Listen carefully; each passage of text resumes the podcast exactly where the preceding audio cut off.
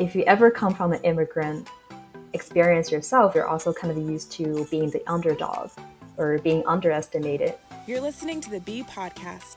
Make friends, learn new things, and feel understood. Now here's your host, Sage Lally.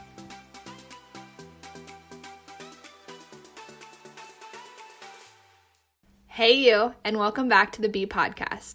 I'm your host, Sage, and today I am so excited to be interviewing Minette Yu.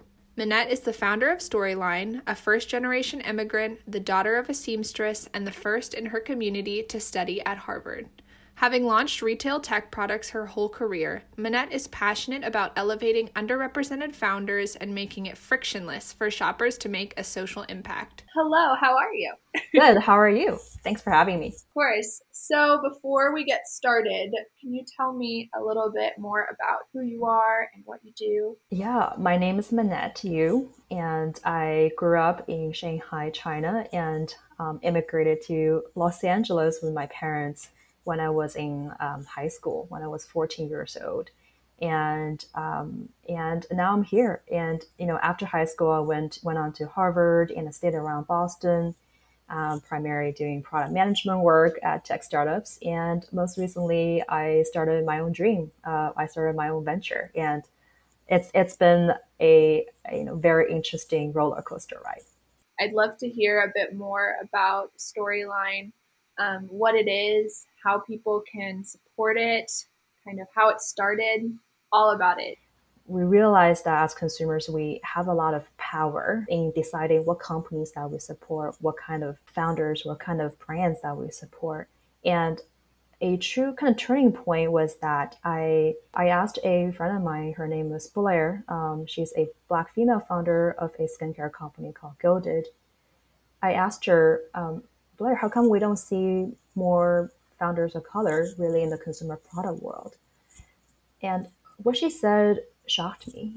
She said that, Minette, there's a lot of us out there, but we don't want to put our faces on our website. We don't put our faces on our Instagram account because we don't want to get labeled as a Black business, making products only for Black people. So hearing that, my heart really sank, and I felt heartbroken over that statement because there's such a disparity that people who don't look like a traditional founder hesitate to put their faces, and the very fact that the audience is still not ready. I love that story, and I love how it led to you making this positive change. What has been your experience as a minority yourself starting a business and being a CEO and a founder? I would say that my story is not just of a woman of color, but also of a new immigrant. If you ever come from an immigrant experience yourself, you're also kind of used to being the underdog or being underestimated. So my story really began in high school when I first immigrated to the US in the 9th grade. And I didn't speak English back then, and it was definitely one of the most challenging periods of my life, trying to assimilate to the high school environment. If you remember high school, people were not as civilized, so to speak, as college, right? We have cliques, and we have people already used to having their own friend groups. So it was pretty hard to assimilate to that type of environment. But what I did was I actually founded a English Learners Club. I call it English Learners Club, where I noticed this huge gap between what type of education or guidance our schools was providing us as first generation new immigrants and what we needed to succeed, what we needed to get into college. So I organized a group of bilingual student volunteers to teach these, including myself, new immigrants, not just the language skills, but also assistance with applying to college. And I also recruited teachers and guidance counselors to give seminars at that time in school. And we successfully sent quite a lot of kids to college, including myself. So I became one of the first students ever from that school to go on to Harvard. And so that story that experience taught me a lot about don't let other people underestimate you. And I could very well be silent, just being a nobody, just trying to make it work.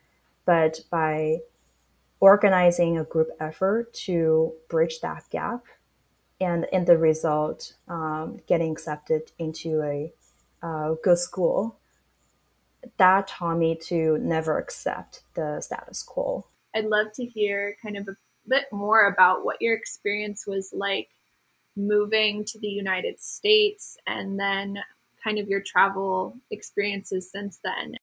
When I was growing up, I didn't get a lot of opportunities to travel much, let alone abroad.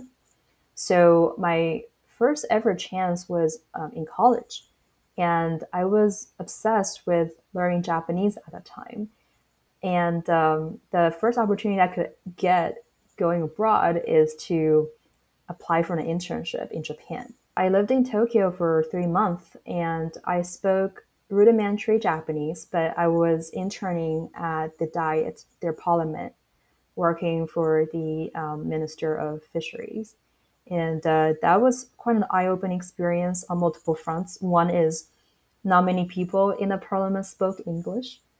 And of course, I had to speak Japanese. I had to learn all the customs, all the bows, all the honorifics that you attach to any given sentence. So in Japan, it's very hierarchical. So you have to you speak differently to people above you. So it means, they're older usually, or that they're on higher ranks versus peers. So I had to learn that. But what also opened my eyes was also the inequality between men and women in Japan. It's a very traditional society with clear lines of responsibilities. I know that's it's been changing, and women are gaining more and more equality there. But compared to other Asian countries like China and Korea, it's still not there, and certainly isn't as good as in the U.S., even though we still have a ton of work to do even in the U.S., but it kind of opened my eyes to what it is like to be a woman in other countries. So in Japan, most of the women I encounter there are secretaries who serve tea when I was in a meeting. So I knew that I won't work in Japan, given what I have seen. But it did open my eyes to experiencing new things and new culture, and to be frank, a new way of thinking.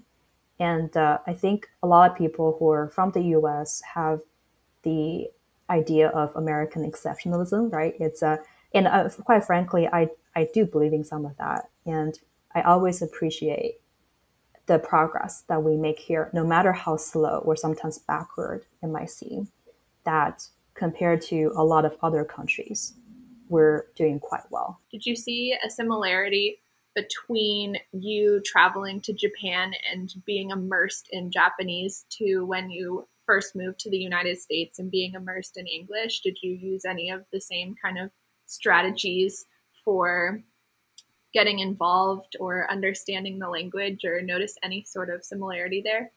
That's a really good question. Nobody has ever asked me that question. I never really thought of that, to be honest. There certainly is, and I think I'm quite adaptable. I think the whole experience of immigration has taught me to be adaptable, despite the obstacles, right? Like in high school, I had to learn English really quickly to do well in my studies. I had to learn how to socialize with other people to be accepted into the society. So same thing in Japan, when in the parliament, nobody else was really speaking English, except for one intern. He was helping me a lot because he was a graduate student from University of Washington. So that definitely helped me a lot. But I did have to assimilate quite a lot to a very different construct. And my survival skills from the immigration experience certainly helped in just quickly adapt to what it is that they're doing, so that I can do well in my internship. Where can our listeners find you on the internet?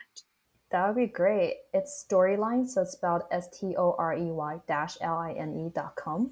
Or our Instagram handle is storey.line, so story.line. I just say Storeyline with an E. Check us out. Thank you for listening to the Bee Podcast with your host, Sage Lally.